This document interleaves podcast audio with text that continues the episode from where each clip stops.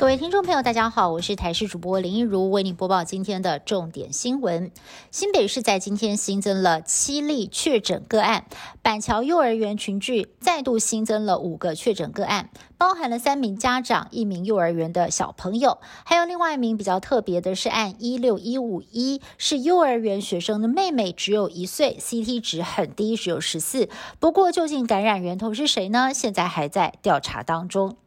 新北幼儿园群聚再扩大，染疫人数来到了十五人，足迹更是横跨了五个县市：宜兰苏澳、罗东、苗栗白沙屯、拱天宫以及彰化都有确诊者的足迹。而灾情比较严重的新北，受到波及停课的幼儿园，除了市府公布的板桥四所学校以及一家托育中心，新增了三重一间公共托育中心，因为收托确诊幼童的。兄弟姐妹也预防性的停课三天。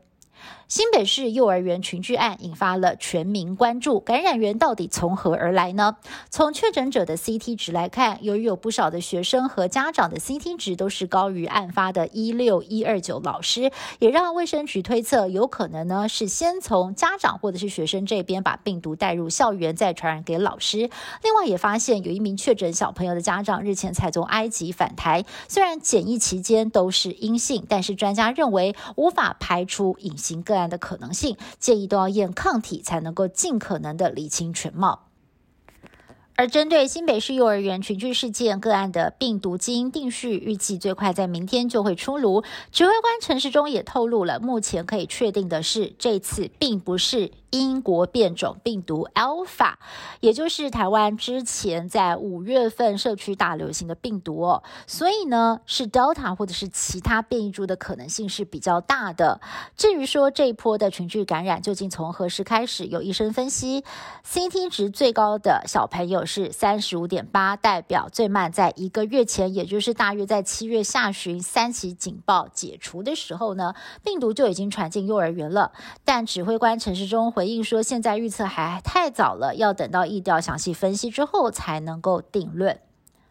台湾这两天开学就经传幼儿园爆发了群聚感染事件，引发了恐慌。其实日本也有爆发类似的疫情，而且人数更多。东京在八月二十号有八百二十名二十岁以下的儿少染疫，其中三百零三人不到十岁，而且家庭内的传染非常严重。统计东京八月份的确诊者，每四人就有一个人是被家人传染的。日本政府宣布，九月份新学期开始会强化防疫措施，必要的时候全校停课。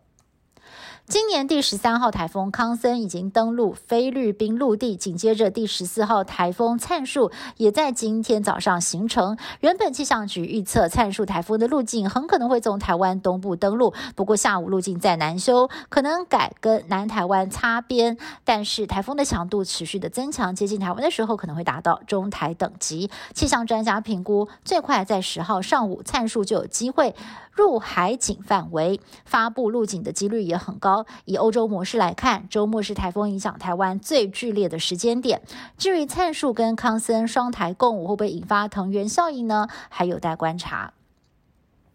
以色列北部有一座监狱，在六号凌晨有六名巴勒斯坦囚犯越狱，而且很可能是从牢房底下的地道逃离的。以色列警方初步研判，这六个人可能是发现了结构上的漏洞，想办法从排水系统钻出去，而且不排除有外援协助。以色列总领表示，这件事情非常的严重。这六名逃犯还包括了激进武装团体跟伊斯兰圣战组织的成员。以上新闻是由台视新闻部制作，感谢您的收听。更多新闻内容，请您持续锁定台视各界新闻以及台视新闻 YouTube 频道。